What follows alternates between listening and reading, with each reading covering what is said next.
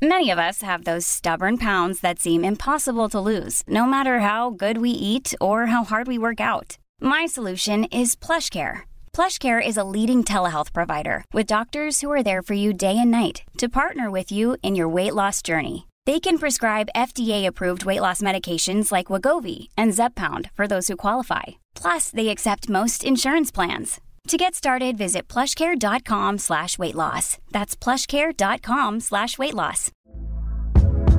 Hey there, it's Michele Norris. I'm host of a podcast called Your Mama's Kitchen. When I travel, I'm usually looking for a way to find a taste of home when I'm not at home. And one of the things I love to do when I am at home is entertain. And Airbnb allows me to do that. When I was in California recently, I rented a house that had a great kitchen. And when we were sitting around the table, we we're all thinking, we're in someone else's house. Someone could be in all of our homes as well.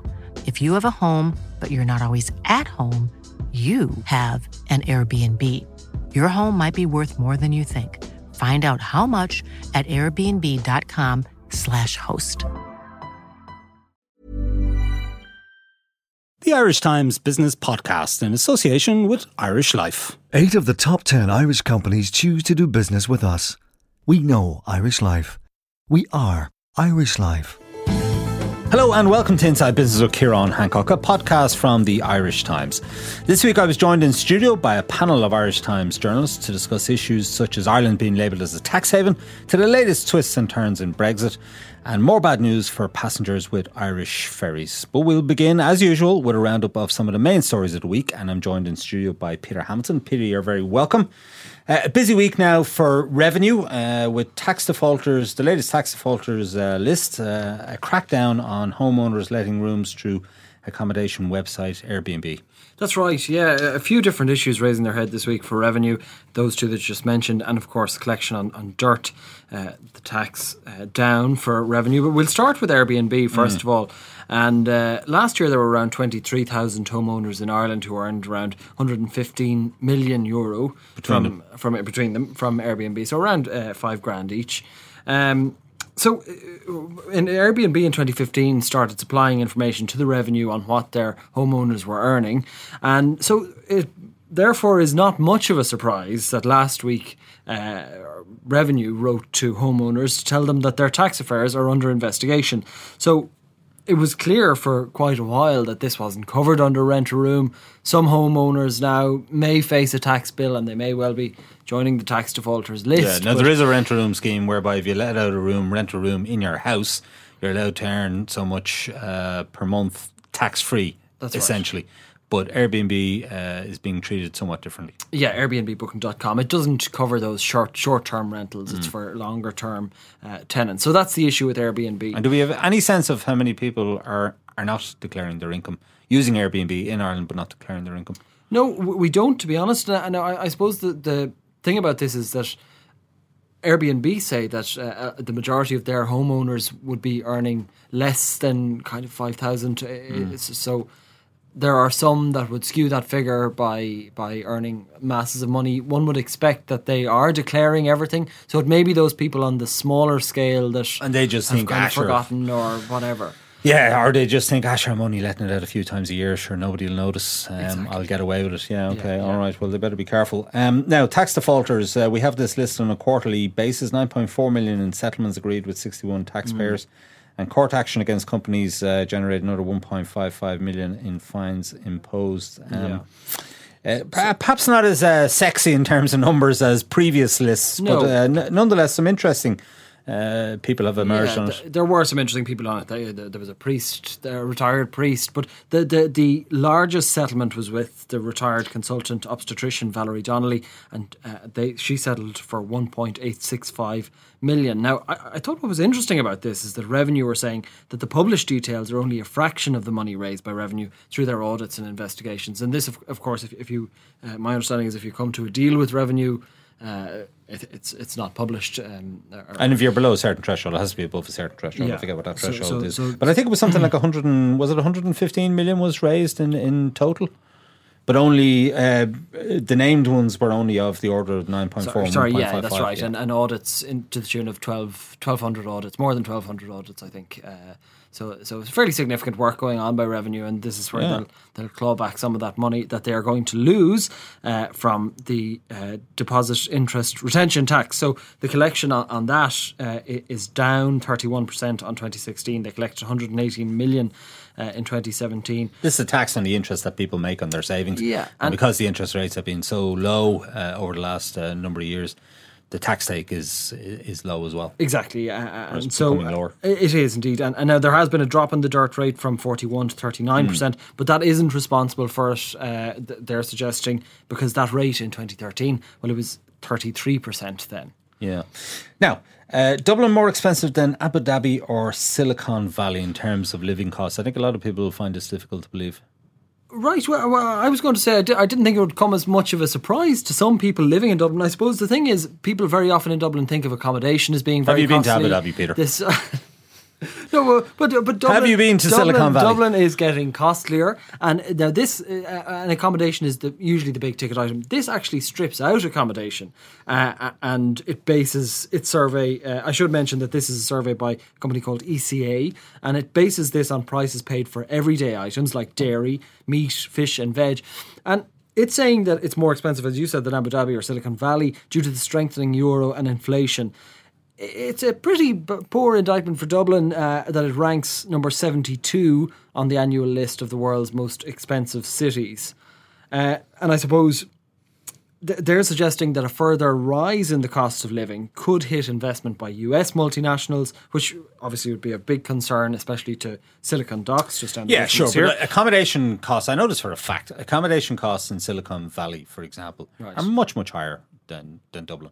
And you can't just simply, I know they have for the purposes of this, and they've done it for a reason because I think that they would argue that um, in terms of expats moving around, uh, a lot of their accommodation costs and other health costs and all that kind of stuff are covered by the companies. Mm. Um, so they're just looking at the day to day living expenses. That's why they've done it this way. But the accommodation costs in Silicon Valley would be much higher than Dublin, even though, you know, Dublin has obviously uh, the, the costs have increased uh, substantially over the last few years. Yeah, I, I can't speak to Silicon Valley's accommodation costs, but I, I can speak to Dublin's go- grocery costs, for example, which I, I know for a fact. How much is your grocery are, bill every well, week? No, no, it's, uh, look, listen, I, I have a slightly different case, but I know it's more expensive than London, for example. So it's a bad state of affairs when our, the cost of groceries are, are, are more expensive than the cost London, of groceries is, in, is, in, in, Dublin are more expensive than London. Based on what? What evidence do we have to support that claim? based on anecdotal evidence. But look, it is it is the state of affairs as far as, far as according to Peter Hamilton. All right, okay. Now Wetherspoons, uh, Commonwealth bubbles only for Wetherspoons. What's this That's all about? Right. Uh, so Wetherspoons are gearing to sell more drinks from the UK and non-EU brewers in the run-up to Brexit. Now, Tim Martin, a famous yes. Brexiteer, yes. uh, is saying that champagne will be replaced by UK and Australian sparkling wines, and more UK beers will be sold to replace the wheat beers produced in France and Germany. Now, it has made some exceptions, and first of all, I should mention that customers in the Republic of Ireland will not be affected by this. Uh, Tim Martin said that because we're staying in the EU, it's an entirely different situation. So don't fear, you can but still get your. Maybe this is just a logical uh, business. I mean, when you go to a, a, city abroad, I'm sure you like to sample the local fare rather than mm. uh, maybe taking a pint of Heineken. And, and uh, Wetherspoons is the place to do that.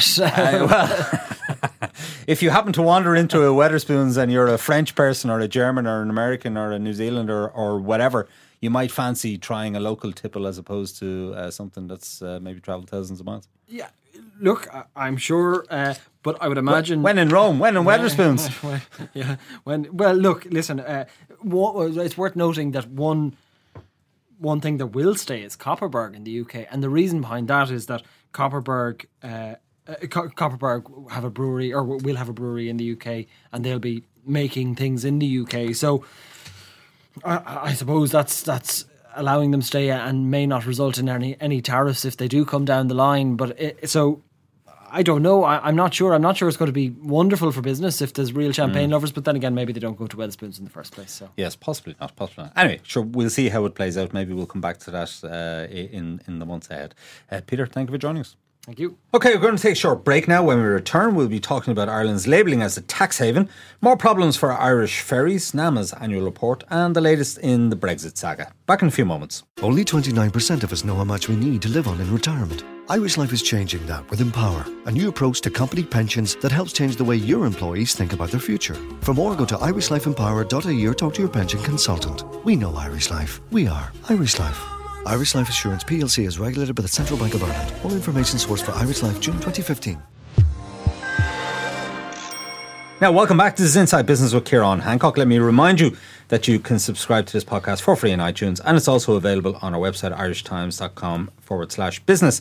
I'm joined in studio now by my colleagues at the Irish Times, Cliff Taylor, Barry Halloran, and Mark Paul, and we're going to be talking about everything from ranging from tax havens to NAMA and Brexit. Mark, we'll start with you. Um, a good story in this morning's Irish Times about Ireland being branded as the world's biggest corporate tax haven by academics in the United States and Denmark. Tell us about that.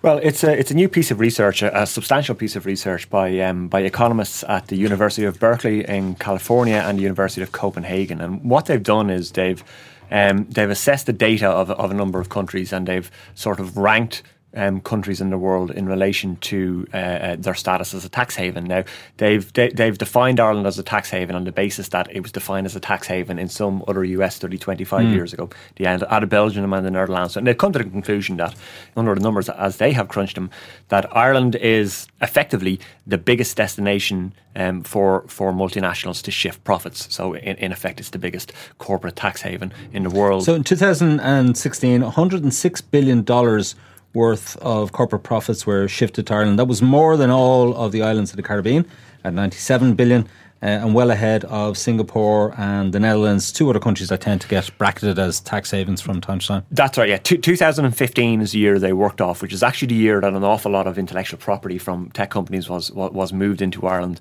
Um, and they've used that year because that's the most recent year that they could get data for everybody mm. on, so that, so that they would have comparatives.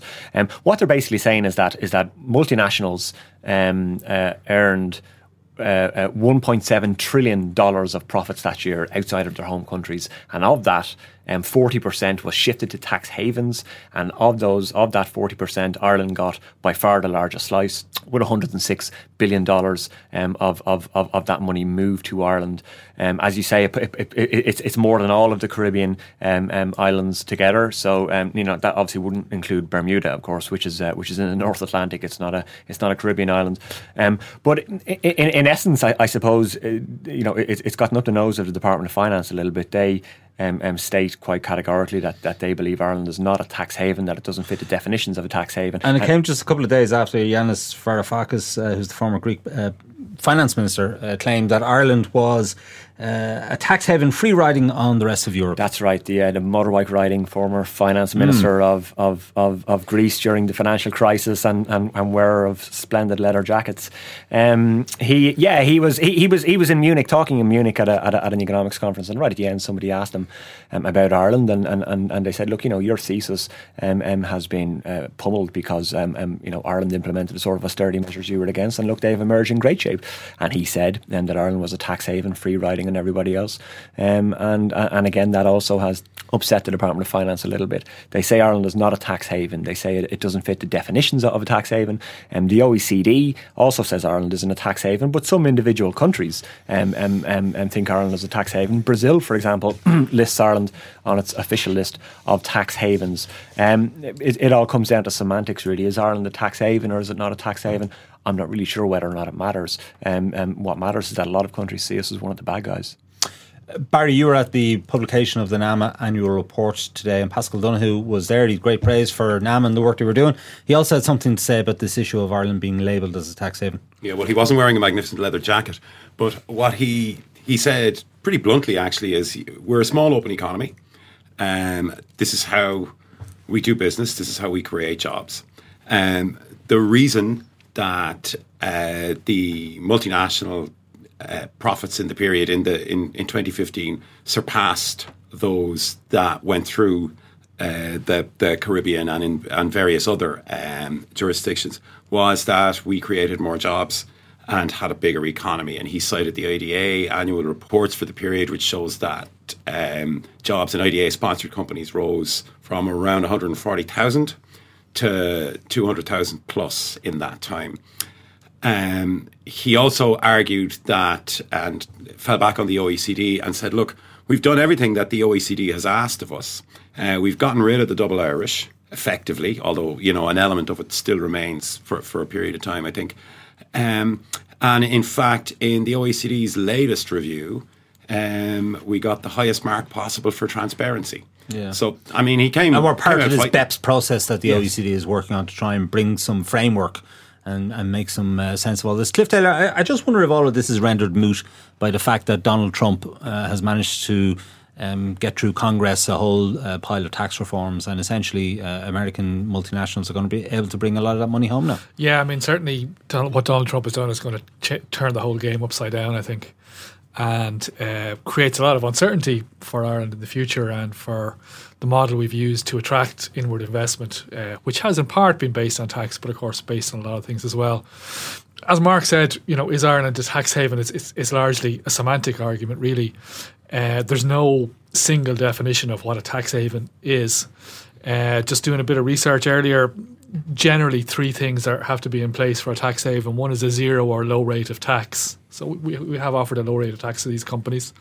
So maybe a tick on that score. But but on the other two, uh, tax havens generally have no exchange of information with other jurisdictions. They don't uh, take part in these international tax processes. We do. Uh, and, and also, they, they generally are comprised of brass plate operations, uh, you know, companies with no real substance. Whereas in general, the multinationals operating here, with some exceptions, have large operations. So, you know, the ones that have been in the firing line in the tax debate, the Apples, the Microsofts, the Googles, they all have very substantial operations in Ireland. But it is kind of a semantic argument because there's no doubt that Ireland has been part of a chain that has allowed these companies to pay very little tax. As was demonstrated with the Apple case that the Absolutely, European Commission I, I think uh, you know the Apple case has put Ireland in the firing line there. So you add that, I think, to what Donald Trump has done, and you certainly have a lot of uncertainty and a changing picture for, for, for Ireland over the next few years in terms of attracting FDI. You know, we're not going to see companies pulling out overnight. A lot of them are deeply embedded here, making a lot of money. Uh, but at the same time, attracting new investment, you know, may become a tougher Mm. challenge in the, in the next few years. Mark, maybe it's an issue of perception, but does it matter really uh, if people think we're a tax haven, or some people think that we're a tax haven? Because as Barry said, uh, the numbers employed here by multinationals continues to go up. The investment here by multinationals continues to go up. So, you know, there hasn't really been a downside for Ireland in the past number of years from being labelled as a tax haven in many ways. Well, look, we, we live in a world of multilateral diplomacy. and we're in the middle of Brexit negotiations where we're reliant upon um, not the not the, the goodwill of our European partners. That's probably a little bit patronising to our own state, but certainly their cooperation to get the best deal that we can in relation to the border. Um, um, and and there are other matters that, that, that we will continue to rely on our European partners in relation to. Um, and and if we are saying it, it's it's not so much what we are, are we a tax haven or are we not? It's it's what do we do and what do we facilitate? And if we're seen to be facilitating a system that robs tax from other countries. And that's really the problem. It's not our low rate. Um, and, and, and I noticed Paschal Donohoe, Barry mentioned earlier when I was chatting to him earlier on this afternoon, that Paschal Donohoe, when this thing was raised today um, um, at PAC, he, he, he, said that, you know, he defended Ireland's corporate tax rate. It's not about our rate. It's about Ireland eroding the tax base of other countries. And that doesn't win you many friends. Um, and it doesn't win you many allies. And when you've got uh, a, a long road ahead of you with a lot of multilateral diplomatic issues to be uh, negotiated, and Ireland needs as many friends as it can get, um, uh, you know, if you've got one hand in your neighbour's pocket, they don't thank you for it. Yeah. Mind you, the Netherlands always uh, tends to feature highly in these uh, rankings as well. Uh, Cliff, doesn't it? In 2016, Oxfam ranked Ireland sixth as a tax haven. It was a table led by Bermuda, the Netherlands, Switzerland, and Singapore, all ahead of us. Yeah, and you could probably stick Malta in there fairly high up the list as well these days. Certainly, uh, you know, have we pushed the envelope too far, or did we push the envelope too far in the past in terms of, as Mark said, facilitating these companies to to move money around the world? Maybe we did, particularly arrangements like the double Irish. Uh, I, I think allowed, as became clear, Apple to engage. Yeah. And so when it comes to engage in these extraordinary manoeuvres, Now, France, we know, are very upset with uh, with Ireland over this uh, issue, but are they being a bit two faced because their own sort of effective tax rate, you know, when you take out a lot of deductions and so on, their their effective tax rate is pretty low. Yeah, I mean everyone's been two faced here. I think because you know Ireland may have been guilty here, but pretty much every country around the world has has uh, tweaked its tax rate, had special arrangements. France has a lot of special economic zones and areas where you can get low tax rates and, and low effective tax rates. It's also subsidises its uh, you know its own state industries with, with, with money over the years. So you know everyone is everyone is guilty, I guess, as charged in this in this game. Uh, not least the Americans who had the, the basic tax system, which encouraged this to take place for many years, and no doubt fellows trotting up to Capitol Hill uh, to lobby. Uh, successive presidents have stymied every effort to reform until, ironically, uh, President Trump came in and, and changed the system. Yeah. Well, you, would wonder, you know, does Ireland have a plan B? I mean, I mean, yesterday the. Um, the IDA Ireland launched its its its sort of mid-year uh, performance review. And, and Good numbers. And report last year. Good numbers, yeah. Um, um, I, I, think in the first half of the year they estimated that um, job announcements by IDA client companies will be about 11,300 new jobs. That's ahead of 11,000 for the same period last year. But I asked Martin Shanahan, um, the chief executive of IDA, if you know the rhetoric, the, the bellicose rhetoric from from the White House under Trump, um, if that you know over tax and over mm. other issues, if that has affected, and he seemed to indicate that it has. He says it hasn't shown up in the numbers yet, but he, he, he, mentioned a conversation that he had with the chief executive of a US company where they said that given what Trump was saying and what he was doing um, by reforming their corporate tax system, that um, in, in the words of that executive, they'd have to run the numbers again. And he said that there's been a slowdown in decision making by US investors in relation to, to, to, coming to Ireland because they want to wait and see how the dust settles on the corporate tax uh, changes in the US. Um, so Trump, I mean, look, you know, you know, like him or, or, or, or as not many do, or lump him as, as many people do. Um, um, his actions are having something of an impact and they're being felt in there's the offices. Effect, yeah, there's no doubt. and it's being felt in the offices of the IDA in Dublin. Yeah, Cliff, uh, the European Commission has a plan B, and the, the plan B is to have a harmonised corporate tax rate across Europe. Yeah, possibly an even greater danger to Ireland because uh, taken to its extreme, uh, this would mean uh, that all the profits of the big multinationals would be counted as, as one lump in Europe and the revenues distributed across where it was generated, uh, based on where mm. well, based on still to be decided, but based at, at, least in large part on where the sales were made. Sure, and, Ireland, France and Germany seem to like that. They uh, do indeed. Yes. Seem to like this idea. They do, and not surprisingly, uh, because the big countries are going to gain out of it, and the small countries are going to lose. And we've seen some countries starting to move ahead of the game. Uh, the Italians, for example, imposing local taxes on some on some of these big companies, and a proposal by the Commission, which has been shot down, but is likely to uh, to resurface to do that. So I think there's no doubt uh, that we face a squeeze on two sides. On one side, in terms of attracting investment, uh, as Mark has said, because the game has changed and Trump is uh, making uh, the the boardrooms of America rethink where mm. investments going to go in future because companies want to stay on side of the you know with with our national government as well. But on the other side, a squeeze on our tax revenues because uh, everyone's starting to look at uh, the huge increase we've had in corporate tax here in the last few years. Exchequers everywhere are squeezed for cash and uh, people are saying, "Hold on now, you know, we'd like a bit of that. We'd like a bit of that action as well." You're listening to the Irish Times. Uh, Barry, some good news for the Irish Exchequer in terms of NAMA uh, and the work it's doing. It's due to wind up in 2020, and their latest analysis, running of the figures, suggests that they're going to deliver an increased surplus of the order of three and a half billion euro.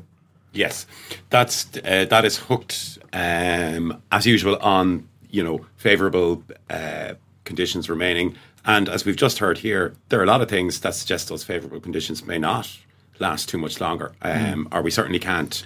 I certainly wouldn't be betting 3.5 billion that they that, that they will. But so what exactly is NAMA doing now? I mean, most of the big creditors surely are are, are gone from NAMA. They've exited uh, NAMA. Most of the big uh, you know blocks of sites and so forth, assets that they had on their books have been sold. No. Um, no, not quite. No, they they have a couple of hundred um, creditors remaining.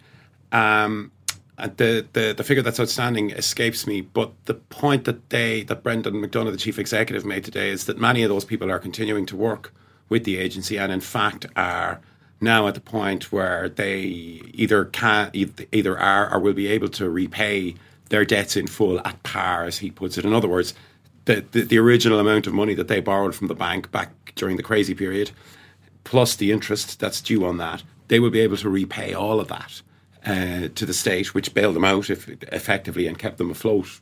Um, so NAMA is certainly very pleased with that.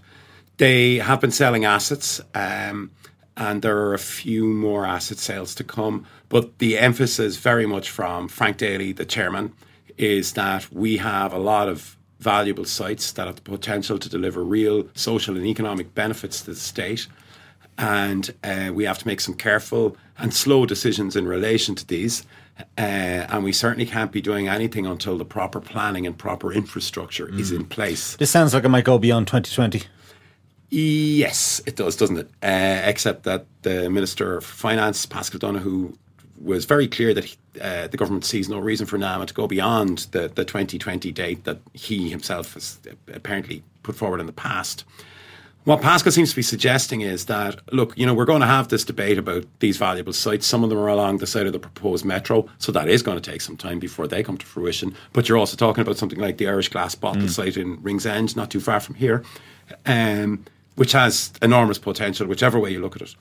Um, and uh, what Paschal wants to do is he wants to have the debate and he wants to, the government to, to think and, and weigh up the options for all these sites.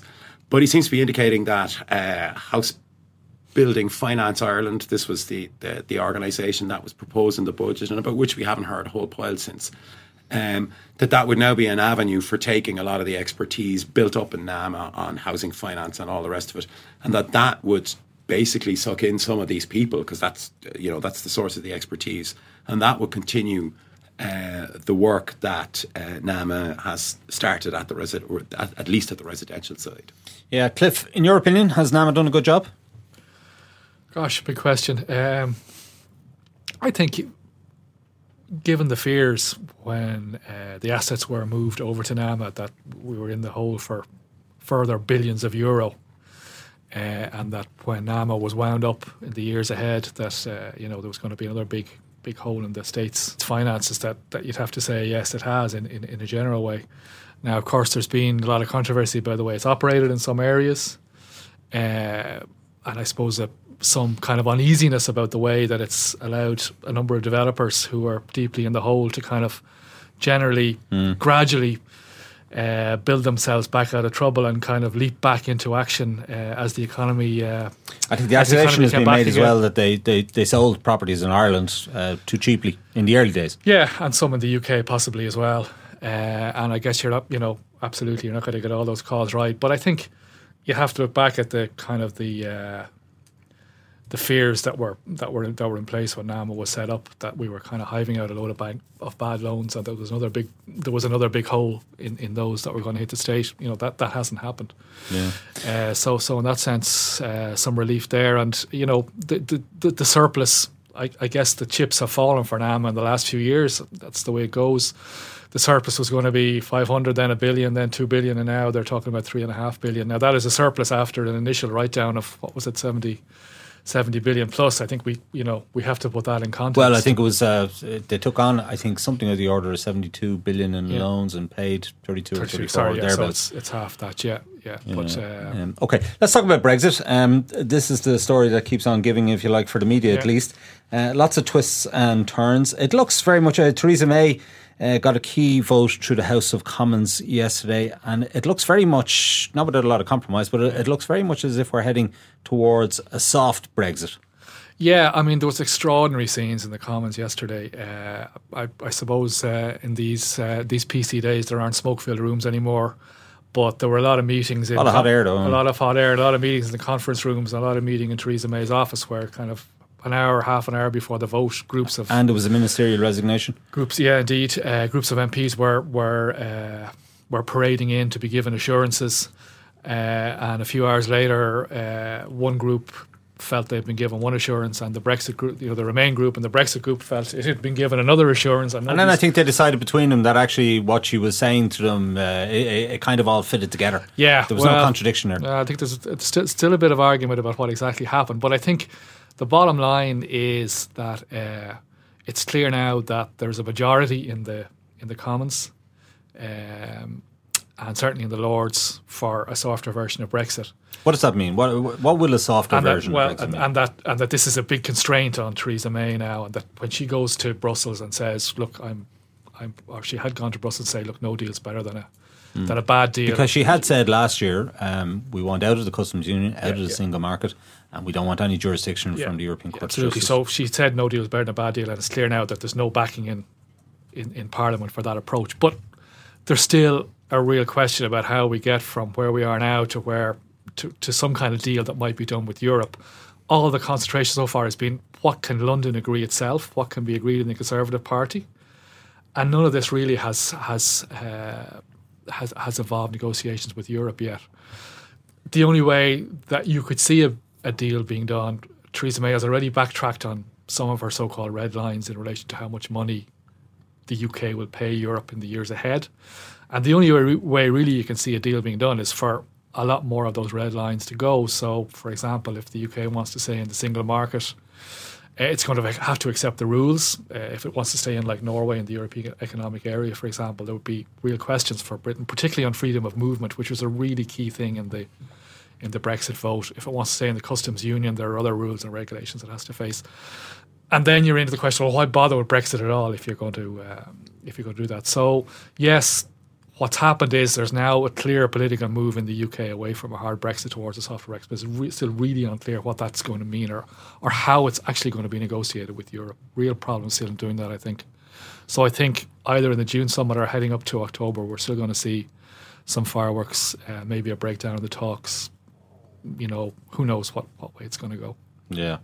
And obviously, a lot of play here in Ireland. Uh, the UK, big trading partner for us, but we don't want that hard border uh, between North and South. It doesn't look, at the moment anyway, at least, as if uh, as if that's going to happen. It doesn't, but it also looks very hard to find a way to avoid it. Um, you know, the, the negotiation still has to be done, and as well as that, there's the huge question of north of east-west trade, of trade from Ireland to the UK, uh, and a report from the Department of uh, Business and Innovation today saying that real fears in the Irish business community about tariffs, about customs checks, about documentation, about all these costs and hits on their competitiveness which they could face, and disruption to their supply chains after Brexit. You know, none of those. It's amazing to think that none of those questions have really been answered yet. Uh, we've had a bit of talk about how the border thing might be solved, but there's been no real substantive negotiation on how the UK will trade with the with the EU after Brexit. And, uh, And ironically enough, due to leave in March next year. Yeah, having said in in the run up to the referendum vote, uh, a lot of Brexiteers were saying, you know, we'll be able to go off and do our own deals with the likes of the United States and China and the Commonwealth countries and so forth. And of course, Donald, Donald Trump uh, emerged as the next president of the United States, and he's imposed uh, tariffs now on various goods uh, coming from Yeah. Europe. I think it's look, it's all been shown to be nonsense. Uh, all, all, all this all this Brexit talk of a great new trading future for Britain, and you know ships sailing off to uh, China and planes flying off to America with British goods. You know, the gains from those kind of deals are relatively are relatively small, and the losses in terms of trade with the EU by far the UK's biggest partner are potentially huge. Uh, there's no way you can compare the two. There, this is an economic hit, and the only question is how can it be minimised? The Brexiteers have, have, have talked it up, have spun it around, have have made it up for their own benefit, really. And one of the extraordinary things is that it's taken so long for British business to really front up on this. Uh, we heard Paul Drechsler, the outgoing head of the CBI today, really having a go, but it it does appear you know that British business has been afraid to upset the government, has been nervous about the political temperature in the UK, realizes that the people voted for Brexit, that the two main parties were both in favour of it, and, and just hasn't really started to point out the, the, the chaos that, that this is going to cause. Marcus, the Irish government played a good hand to date. in, in, in the Brexit negotiations. We don't know yet because uh, we, we we don't know until until until we see what's finally agreed. Um, um, it's it's difficult to know. Look, I, I suppose uh, Ireland has been consistent. It has maintained at least a veneer um, um, or the appearance to outsiders of, of of having its position well thought through. They haven't fallen into really. They don't appear to have fallen into any of the UK government's traps. Like at the very start, if you remember the Brexit negotiations the UK government was trying to say the border is your problem. You guys solve it. You guys come up with a solution. And I remember Leo Varadkar at the time, he had only just become uh, Taoiseach, and he went, "No, hang on a second. Um, um, it's not for us to, to solve that problem. That, that, that that's a problem for you guys to solve. You you, you guys are the ones leaving." Um, I think the the you know you know for Ireland the scariest thing, uh, uh, and just alluding to, to something that Cliff uh, has said, is is you know it's, it's clear now that there are no real practical benefits for the UK economically in leaving the European Union. And what that does is that lays to bear the true heart of Brexit, which is ideological. It's got nothing to do with improving people's lives or improving people's economies. It's pure ideology, and you can never trust an ideologue because you never know what they're going to do because they will always remain faithful to their ideology and nothing less. So I wouldn't put it past the Brexiteers to launch some sort of a hand grenade into the talks, whether it's now, whether it's just before the October summit, mm. or whether it's right before they leave, and the ramifications of that and how we deal with that, that'll, that'll and how that plays out for Ireland, that'll be the most important thing. Barry, finally, Irish Ferries. Uh, more problems for us in terms of this uh, new ship that's going to all singing, all dancing new ship that's coming from Germany and is going to deliver a great service at some point in the future. But unfortunately, not this summer for thousands of Irish families who are planning to go abroad. Yes, it's it's it's coming from Germany, but it is not going to France. Um, uh, this is the the WB Yeats. It's being built by a, a German company. I'm just going, going, going to go by the, the initials, and it's FGS. Um, and they've delayed. They've twice told Irish Ferries this summer that the ship won't be ready on time. The Yeats was originally due to start sailing to sail earlier in the summer from Dublin to Cherbourg. That got kiboshed. And uh, this week, um, Irish Continental Group, owner of Irish Ferries, once again announced, "Look, we we have to cancel all scheduled French sailings by the WB Yeats because FGS have indicated to us that there are further delays we don't want to take a chance on any further uncertainty for our customers. Therefore, we are offering alternative berths on the uh, Oscar Wilde. And uh, you notice they're all literary characters. um, and um, um, uh, th- are compensation for those who don't take them up and a, an alternative route using the, ironically, in light of the conversation we've just had, the UK land bridge, whereby you sail from Ireland to Britain drive across Britain and sail from Britain to the continent. And they will pay your fuel costs in driving across Britain as well as everything else if, if you take that option, apparently. Uh, Eamonn Rothwell, who spoke to the Irish Times yesterday, seemed to think that a small number of people would take the land bridge. Um, a far greater number are opting for the, the Oscar Wilde, even though that you know wouldn't necessarily be ideal if you've if you've planned depending on you know what sailing. Yeah, you might have to add a day either before or at the end of your holiday. Yeah. yeah, it could get very messy. Um, how did, it come to the, how did it come to pass though? Uh, having missed one deadline, how did how did it come to pass that Irish ferries were confident enough that they could meet the revised deadline? I mean, how, surely they would have done their due diligence, and uh, you know, because there's so much has to be done in advance of a ship uh, being allowed to take on board passengers. They have to do um, sea tests. They have to, you know, go through various uh, health and safety uh, checks and so forth. Yeah, well, I mean, it, I, th- I, think it's the length of time taken for the checks. That's the that that that is part of the issue here. In other words, it's not so much a question of well, you know, you get the ship on the 29th of July and it starts mm. sailing mm. on the 30th. You have to do But people might yeah. be willing to forgive them for yeah. one missed deadline. But I mean, did they drop the ball after that? Should they not have, at that point, maybe just cancelled the whole summer season? Well, I think that's I think that's a valid question, and they're saying what we did do in the circumstance was we held back on. Um, we, we held back on selling berths on the Oscar Wilde just in case of this eventuality. Uh, having been, I think, I think uh, Rothwell used the phrase "once bitten or bitten once." You know, the version of that well trodden out cliche, I think. And what they did was they deliberately held on to space they could have sold in the Oscar Wilde, and that is why they are now able to offer these alternative mm. berths to their to their customers. Whether they went far enough in going down to FGS's uh, docks wherever they are and and looking at the progress, I'm sure they're doing that anyway. Um, I don't know, but they, they do seem to have taken some steps in advance to mm. mitigate a possible second shock. Take us through the numbers. How many people affected in total?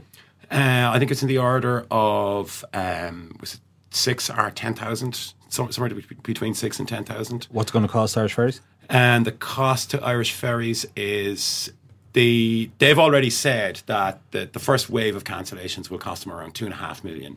There are industry analysts out there saying the second wave, which is you know covers a much greater period, that's in and around four and a half million. Irish ferries aren't commenting formally on that. So about seven million in total. It's about seven million in total. Irish ferries certainly aren't coming out and saying, you know, that, that they're they're staying formally silent on the four and a half million, but I think there may be a tacit acceptance that that figure is is in and around is in the ballpark. And compensation being offered to passengers.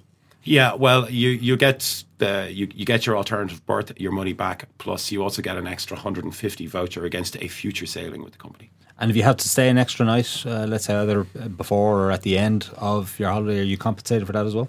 Uh, I'm not entirely sure, but I think they're. I think that is covered under EU legislation anyway, and I think that they, they, they would have to. Right. Okay. Uh, Cliff, you want to come in? Yeah, no, Are you? Were you one of the affected? Uh, no, I wasn't. Passengers. I wasn't. Uh, and uh, but uh, having done the having done the trip to France thing for many years, uh, when the when the family were younger, I think the problem for families is you know you might think a day's delay either way is no big deal on a, on a holiday, but or, or a couple of days. But the problem is a lot of these uh, families will have booked campsites in France or typ- typically in France, some part of France. And typically these campsites are not flexible on their on their bookings. They book Saturday, Saturday, Sunday to Sunday, Friday to Friday, or whatever. And you know everything will have been planned like a military operation to get there at the at the at the at the required time. And plus, you got to organise time off work and Exactly, all of that. It happened happened to me this summer. Only not with a boat, but with a plane. Ryanair um, Ryanair changed the uh, dates of my. I'm going to a campsite in Italy, which I'm Yeah. flying to. Ryanair changed the dates. Um, uh, uh, I'll cancel the flight and, and, and moved it to, uh, to, to to a different time, and I wouldn't have made the campsite in time. I had to, you know, change my flight. Um, uh, uh, to fly a, a, a, a previous day, spend the night in a hotel, and then go to my campsite. Um, so uh, yeah, as, as, Cliff says, these sort of changes in travel arrangements can really screw things up. when Ready you're to come out traveling again. with young kids. And what excuse did Ryanair give?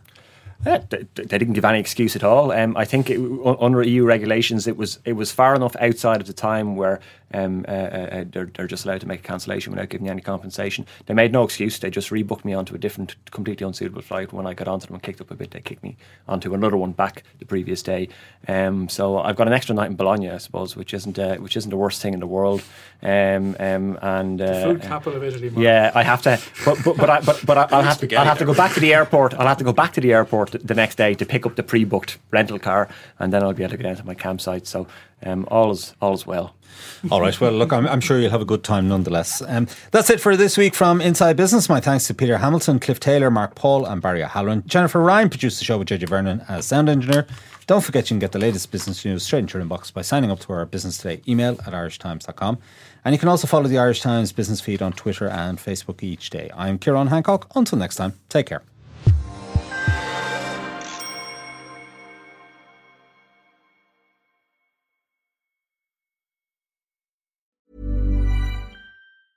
Ever catch yourself eating the same flavorless dinner three days in a row?